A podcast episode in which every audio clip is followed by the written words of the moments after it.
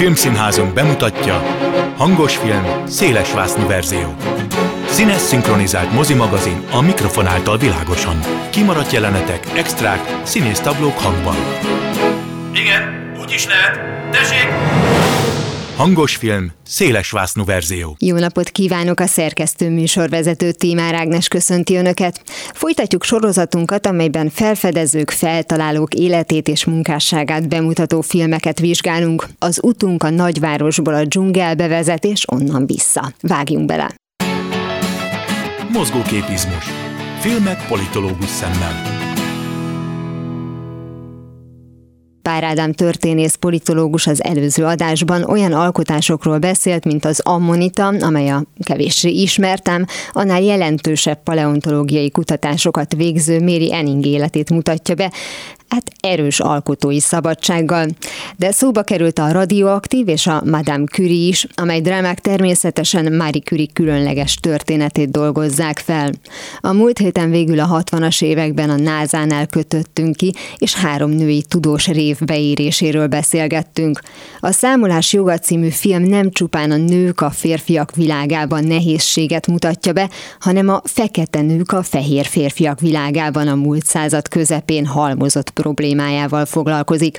Mert ha Mári Kürinek gondot okozott elfogadtatnia magát a viszonylag felvilágosult közegében, férje támogatását élvezve, akkor nem nehéz megtippelni, hogy milyen esélyekkel indultak hősnőink az űrkorszak szegregált világában, ahol a mérnöki diploma olyan, mintha nem is lenne, ha a tulajdonosa a munkahelyén is a kisebbséghez tartozik, ráadásul duplán. Persze amerikai limonádé lévén ez a szépiázott, majdnem fiktív náza rejteget sok kedves, vagy végül kedvessé váló kollégát, aki nemet mond a korszakban elvárt kirekesztő viselkedésre, és segít boldogulni a három főszereplőnek. Bár a múlt héten is már jobbára női sorsokat ábrázoló alkotásokat elemezte Pár Ádám, a mai adásban is folytatja ezt a jó szokását, mert persze tovább kellett keresgélnünk, hogy olyan az aktuális tematikánkba illő filmet találjunk, amely főszereplője egy vagy több nő, de azért találtunk.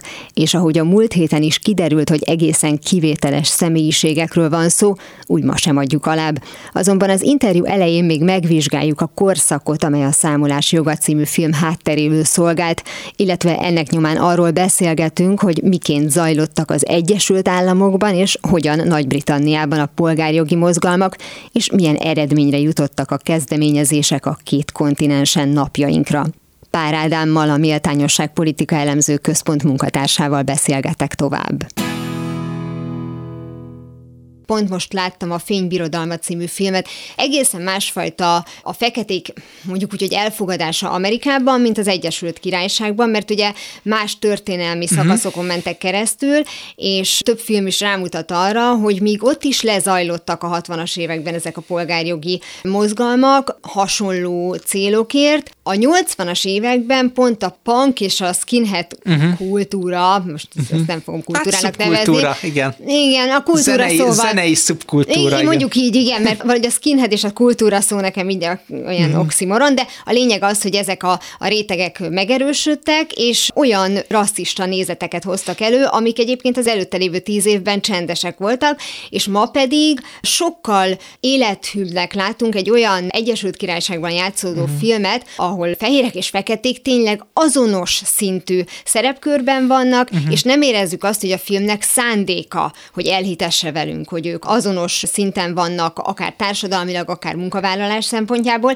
Tehát valahogy azt látom, hogy ott egy ilyen egészségesebb rendszer alakult már ki. Tehát ebből a szempontból, mintha előrébb járnának. Uh-huh. De lehet, hogy én ezt rosszul gondolom. Öm, hát ez egy nagyon hosszú beszélgetés témája lehetne, amit most lehet, hogy én társadalom történészeknek így tovább passzolnék, de hát annyit tennék ehhez hozzá, hogy ugye nagyon sokan bírálták nálunk a Bridgertonokról szóló uh-huh. sorozatot, mondván, hogy ebben még ugye a királyné is fekete volt, és hogy nagyon sok fekete arisztokrata volt benne, már relatíve sok fekete arisztokrata, de hát az tény és való, hogy egyébként nagyon sokszor előfordult az, hogy távoli egzotikus országokból magukkal hoztak urak, felfedezők, vagy tudósok, akár afrikaiakat, akár amerikai benszülötteket, eszkimókat, stb., és kinevelték őket, és, és lehet, hogy később visszatértek a saját szülőföldjükre,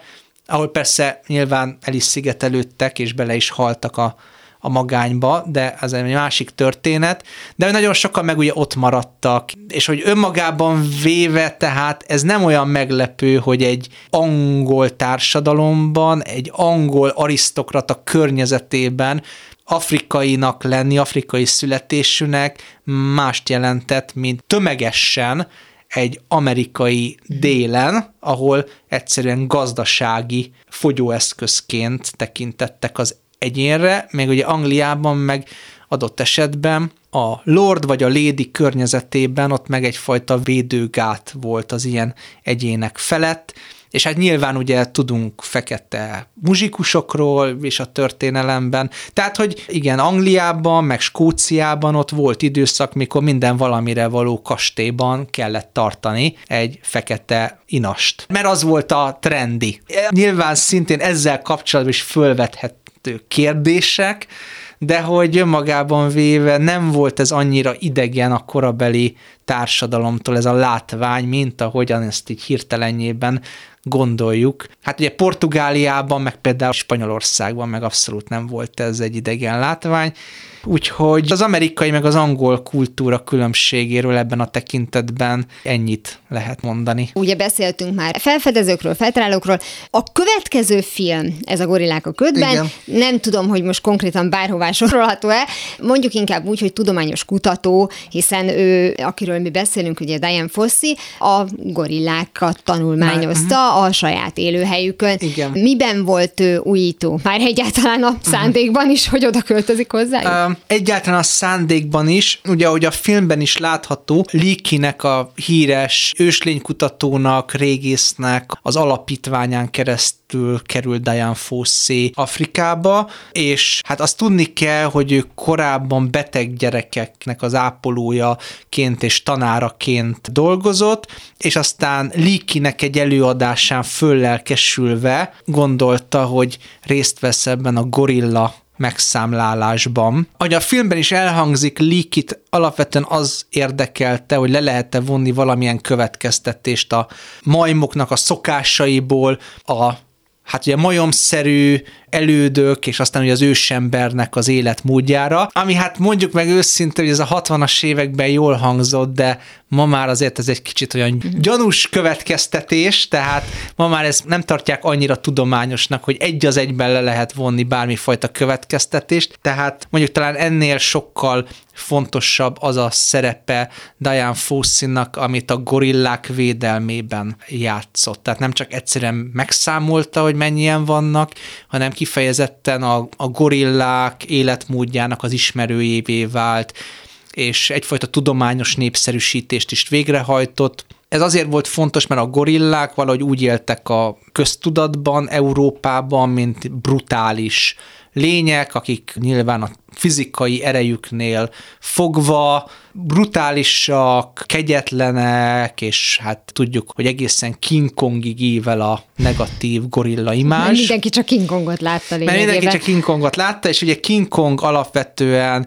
hát kimondva kimondatlan azért egy rasszista uh-huh. allegória, még hogyha ez a legutóbbi filmeken nagyon erősen árnyalódott is, de ez volt a szerepe, tehát az első filmeken mindenképpen. Na hát ezen próbált meg, és sikerült is Diane Fosszinak változtatni. Azt tudni kell, hogy az ő személyisége meglehetősen ellentmondásos, mert most, amit elmondtunk róla, az alapján egy teljesen pozitív karakterképe bontakozik ki. És milyen legbelül tulajdonképpen az És volt. milyen legbelül tulajdonképpen az is, de Diane Fossey-ról tudni kell, hogy idővel annyira azonosult ezzel a szereppel. Ugye ő elég sokáig élt Afrikában, mert 1960-as évek második felében költözött ki, és 1985-ig, amíg meg nem gyilkolták, ott élt, tehát egy olyan jó két évtizedről beszélünk, és ő annyira azonosult ezzel a szereppel, illetve annyira megszerette a gorillákat, hogy ebből több konfliktusa támadt részben a vadorzókkal, részben a helyi kormányhivatalnokokkal, illetve a turistákkal, hiszen Ruanda, ahol ő tevékenykedett, a turizmusra próbált fektetni, és hát mit lehetett mutogatni? Hát többek között a természeti szépségeket, például a gorillákat is. Viszont Fossi élesen ellenezte, hogy, hogy el is hangzik a filmben, hogy állatkertet csináljanak az ő gorilla védett parkjából. Hát Tehát, és az még a legkevesebb, mert amikor hát, gorilla mancsból készült hamutartókat igen, árulnak. Igen, igen, ebből is láttunk a filmben brutális részleteket, hogy megölik a gorillát és levágják a kezüket, tehát én azóta is gondolkodom azon, hogy ki lehet annyira beteg lelkű, hogy egy mancsból formázott hamutartót használ. Egészen döbbenetes, de az 1960-as, 70-es években látunk erre példát. Hát nyilván azóta már nem, meg ugye állatkertekbe is szállítanak állatokat, köztük gorillákat is. Na most ez ellen lépett fel Fossi, és hát az eszközökben egy idő után nem nagyon válogatott. Ugye ebből is láttunk a filmben pár jelenetet, tehát például boszorkánynak költözve megrémít egy kisfiút, aki részt vesz segítőként. Hát valószínűleg a szüleinek segít a gorillák elpusztításában, meg aztán később látjuk, hogy Fossi nyilvánosság előtt a vadőrök meg a telepre érkező segítők előtt egy ilyen látszat kivégzést rendez, tehát látszólag fölakaszt saját kezüleg egy vadorzót, de valójában ez egy megfélemlítés, mert a vadorzó a földre esik, mindesetre ezzel halára rémíti nem csak őt, hanem a, az Amerikából érkezett egyetemista segítőket is, akik elég élesen kikelnek Fossi ellen. Na most hát valószínűleg Diane Foss is azok közé a, az amerikai eszmetörténetben, meg mozgalmi történetben sűrűn előforduló figurák közé tartozott, akik innen Közép-Európából olyan kétarcú jelenségek, mert egyik oldalról hát nagyon irigylésre méltó, meg imponáló, meg példaértékűnek tekinthető ez a fajta mély és elkötelezett aktivizmus.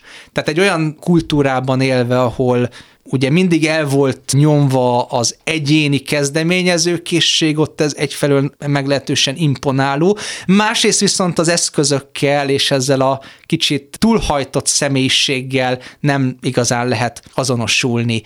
De, és ez megint az amerikai filmrendezők zsenialitását mutatja, és ez az, amit itt Magyarországon nem értenek meg még mindig, és ezért nem tudnak igazán jó életrajzi filmet csinálni. Többek hogy, között? Hát többek között, igen, hogy ezt nem érti meg a mai rákai féle filmgyártás, hogy nem az a jó életrajzi film, meg történelmi film, ahol a szereplő makulátlan és mindent helyesen tesz, hanem főleg egy életrajzi filmnél azért be kell mutatni az egész személyiséget, holisztikusan. Az életrajzi filmtől azt várjuk, hogy a személyiség összetettségét mutassa be. És annál a jelenetnél, ahol a kisfiút megrémítette, meg fölakasztotta a vadört, most nem az a lényeg, amit sokan így mondanak, olvastam ilyet különböző kritikákban, hogy jaj, milyen jót tette, és én is ezt csinálnám azzal, aki állatokat kínoz. Na most, aki ezt írja, az semmit nem értett meg ebből a filmből, mm. meg ebből a jelenetből. Mert nem ez volt ott a lényeg, hanem az volt a lényeg, hogy rámutasson egy nagyon éles problémára, hogy van egy hagyományos társadalom, amelyik viszonyul egyféleképpen a gorillákhoz, és van egy kívülről jött ember, ráadásul egy nő, aki pedig nem része annak a társadalomnak, és a kettejük látásmódja között feszül egy ellentét, és ezt az ellentétet szerette volna a filmrendező érzékeltetni, tehát nem ilyen ökofasiszta megoldásokat kell levonni ebből a jelenetből, hanem meg kell érteni, hogy ez egy dráma, és akkor van jó film, meg történet, hogyha dráma van, és elhangzik egy mondat, amire nagyon oda kellene figyelni, ugyanis ebben összegződik lényegében a film társadalmi mondani valója, hogy amikor mondja Diane Fosszinak a segítője, hogy nem kiabálhat a vadőrökkel, mire azt válaszolja, hogy de kiabálhat velük, mert ő fizeti őket, és azt mondja, hogy de nem annyit, amennyiért mm. ő ezt megtehetné. Most ez a film egyik kulcs jelenete, mert itt lehet megérteni az egész társadalmi problematikát, hogy ebben a társadalomban ugye a kívülről jött embertől várják el azt, hogy lényegében véve munkadóként megélhetést biztosítson. Tehát valójában Diane Fossey-ban nem olyan nehéz felfedezni az egykori gyarmatosítók utódát, csak éppenséggel nem korbáccsal, hanem pénzzel dolgozik, de ezt az ott élő társadalom elvárja, mert ipar nincs, mezőgazdaság ugye nincs, miből lehet ugye megélni, egy ilyen helyzetben? Hát abból, hogy kiszolgáljuk a nagy fehér főnököt, vagy a nagy fehér asszonyt. Tehát, hogy kicsit mögé kell nézni az ilyen filmeknek, hogy megértsük a lényeget. Na és akkor ugye hát visszatérve a gondolatmenetem elejére, hogy Magyarországon még ezt nem értik meg, hogy tehát az ilyen drámai jelenetek azok, amik élővé tesznek egy történetet. Egyfelől ugye, aki nem látta a filmet, az nyilván arra gondol, hogy szegény Diane Fosszival végeznek a gorillák, mert azok olyan veszélyesek, mm-hmm.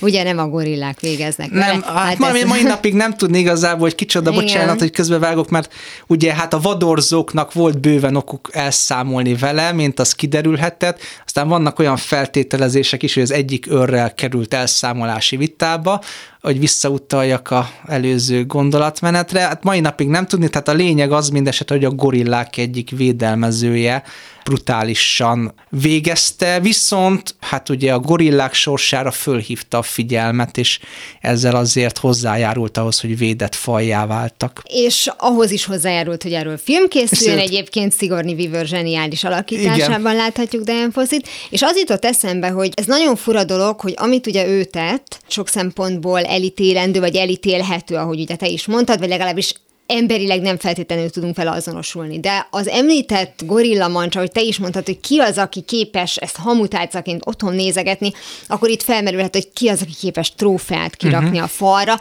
és aztán eszembe jutott, hogy a 80-as években szerintem minden második embernek a kulcsolatán volt egy levágott nyúlláb, uh-huh. és ha ebbe most belegondolunk, akkor az valami egészen hátborzongató, tehát hogy, uh-huh. vagy legalábbis én nem, nem tudnám elképzelni, hogy ilyen legyen, és akkor valószínűleg bele se gondoltak, tehát itt inkább az ízlésformálás tanulásról uh-huh. van szó, hogy mi az, ami elterjedt vagy elfogadottnak számít, vagy uh-huh. Amerikában mondjuk a kisgyerekek az 50-es, 60-as években ugye a mosómedve sapkában rohangáltak, igen, igen. mint Davy Crockett, mert az úgy jó. Igen, igen. És értem, hogy a mosómedve az felborogatja a kukákat, meg azt hiszem talán nem is védett állat Amerikában, de nem akarok ne, butaságot azt hiszem, mondani. nem is védett, igen. igen. Na de akkor se csináljunk belőle sapkát, és leginkább ne tegyünk egy halott állatot a fejünkre, de ez megint nagyon hmm. messzire vezet, tehát hogy tulajdonképpen a filmnek aminek a kiindulási pontja egy valós történet, az igenis ízlésformáló tud lenni, uh-huh. mert mhm. máshogy fogsz tekinteni mondjuk hát a világra. Igen, meg persze, amit mondasz, abban az is benne van, hogy az is nagyrészt kultúra függő, hogy hogyan viszonyulunk bizonyos állatokhoz, mert ugye az, hogy nyúl lábat vagy nyúl farkat tesznek a kulcstartóra, az azt hiszem, hogy senkinek az ízlésébe nem fér bele, meg joggal megbotránkozunk uh-huh. rajta, mert ugye a nyúl az nagyon édes, kis szőrös közös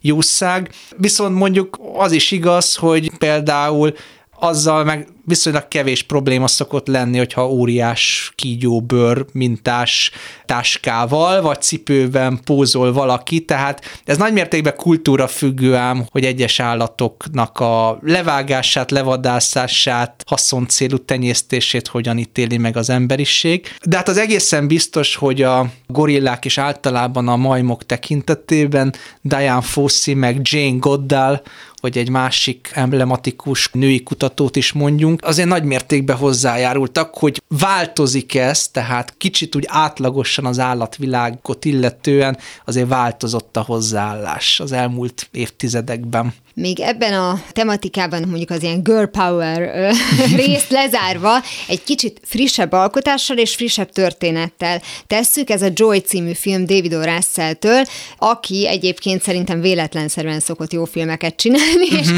a Joy az pont nem a legjobb filmje, uh-huh. de annyiból mindenképpen érdekes, hogy ugye egy valós figuráról szól, aki feltalálta tulajdonképpen, uh-huh. mert ugye a szó az olyan, olyan magasztosnak hangzik, de hogyha azt mondom, hogy azt a fajta mopot, amit ki lehet lehet csavarni, tehát a kicsavarható felmosót, uh-huh. és aztán még nagyon sok mindent kitalált a több ágú fogast, ami hely uh-huh. takarékos, és aztán ebből egy egész birodalmat tudott felépíteni. Uh-huh. Tehát ez nyilván nem az a fajta feltaláló, mint mondjuk Marie Curie, de uh-huh. a mindennapjainkat megkönnyítő találmányokkal segít segíti, vagy segített az életünket. Uh-huh. Tehát még ha a film maga nem is sikerült olyan jól, a szereplők elviszik a hátukon, és így szórakoztató megnézni. Igen, hát ez egy kedves alkotás, és tulajdonképpen self-made man jelöltek számára ajánlható, hogy hogyan kell menedzserekkel tárgyalni, hogyan kell alapvető közgazdasági ismeretekre szert tenni, Ugye hát a főszereplőnk az megint csak hátrányos helyzetben van. Jó, hát igaz, ez már nem az a kor, mikor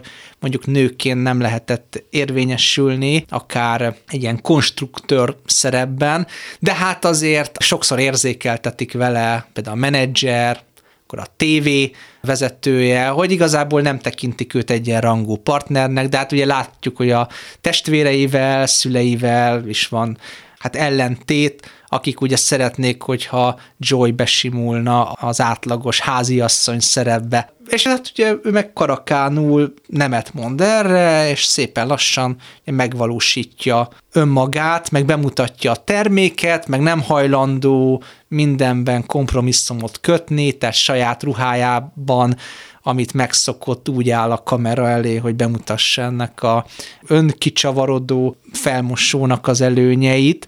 Tehát, hogy kifejezetten egy ilyen bátor, legkisebb királylány figura az, amit láttunk. És hát még ráadásul azzal a plusz, nem tudom, tanulsággal is zárja, hogy ő maga segít azoknak végül, mert hiszen ő ebből meggazdagszik, hmm. és sikeres lesz, akik ugyanolyan egy darab találmányon van, mit csináljak vele, módon indulnak el, mint ahogy ő annó. Sorozatunk folytatásában és egyben záró epizódjában Pár Ádám történész politológussal több szempontból is új irányba kalandozunk. Először is hidegebb lesz, mert hogy sarkutatókat követünk expedícióikon.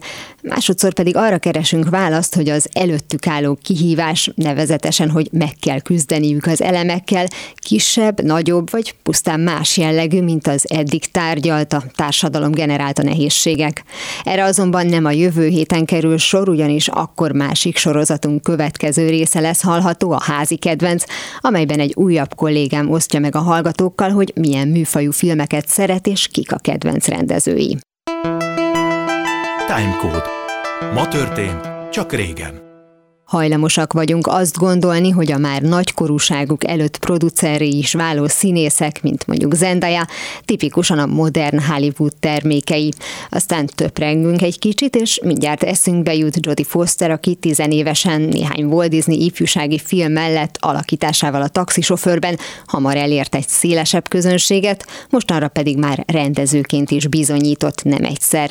És ha folytatjuk az időutazást a múltba, akkor szembe jön velünk a sárga úton John Judy Garland, aki már életében legenda lett és egy szubkultúra ikonja. Ha pedig a néma filmek korábban is keresgélünk, akkor na, akkor megáll a tudomány gondolnánk elsőre, pedig ott találjuk azt a színésznőt, aki a korábban említett hírességeket is kenterbe veri. Mary Pickford a korszakot meghazudtoló magabiztossággal vált gyerekszínészből Hollywood egyik vezető személyiségévé.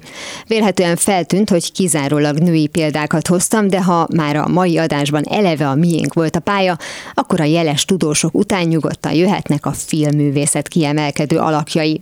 Méghozzá annak kapcsán, hogy Pickford 1892-ben ezen a napon született Torontóban. Épp hogy csak 16 éves volt, amikor felfedezték a tehetségét, 21 éves korában pedig már le is szerződtette Adolf Cukor. Mivel 12 éves korában már színpadon játszott, és első rövid filmjei idején is csak kamasz volt, a közönség a ráaggatott Kicsiméri névvel azonosította, és ahogy a nézők nehezen viselték, hogy képes és felnőtté válik a bájos loknis kislány, úgy Cukor sem rajongott a változásért, ugyanis rá kellett jönnie, hogy a showbizniszben felcseperedett színésznő remek remek üzleti érzékre tett szert. Ő volt ugyanis az első filmsztár, aki piaci értéke szerint fizettette meg magát. A kezdeti heti 10 dolláros gázsiát 1915-re, vagyis két éven belül 2000 dollárra tornázta fel. Háromszor ment férjhez, ebből a második választottja, a szintén közkedvelt Douglas Fairbanks volt. Vele, Charlie Chaplinnel és D.W. Griffiths-szel megalapította a United Artists filmgyártó vállalatot 1919-ben. Sikerei megkoronázásaként ő kapta az első hangos filmnek odaítélt Oscar díjat a Coquette-ben, magyarul a kacérnak fordított filmben nyújtott alakításáért. Mondjuk itt azért érdemes megjegyezni, hogy nem volt teljesen független a döntnököktől, ezért sokan meg is kérdőjelezték a díj jogosságát. Ő volt ugyanis annak a három nőnek az egyike, akik a Filmakadémia alapító tagjai voltak. Egyébként valószínűleg abba is volt beleszólása, hogyan nézzen ki az Oscar szobor. Rengeteg néma filmje után négy hangosat is készített, majd 1933-ban multimilliómosként visszavonult. 1937-ben összeházasodott a színész Charles Buddy Rogers-el. Örökbe fogadtak két gyermeket, és együtt maradtak Pickford 87 éves korában bekövetkezett haláláig, vagyis 1979-ig. Ez volt már a hangos film szélesmásznú verzió, legközelebb ismét szombaton délután fél kettőtől várom önöket. Természetesen a korábbi adásokat, ahogy a mait is hamarosan megtalálják archívumunkban, valamint podcastként. Kövessenek minket a Facebookon, és ha még nem tették, iratkozzanak fel YouTube csatornánkra. Köszönöm a figyelmüket, a szerkesztő műsorvezetőt, Tímár Ágnest hallották. Viszont hallásra! Hangos film, széles verzió.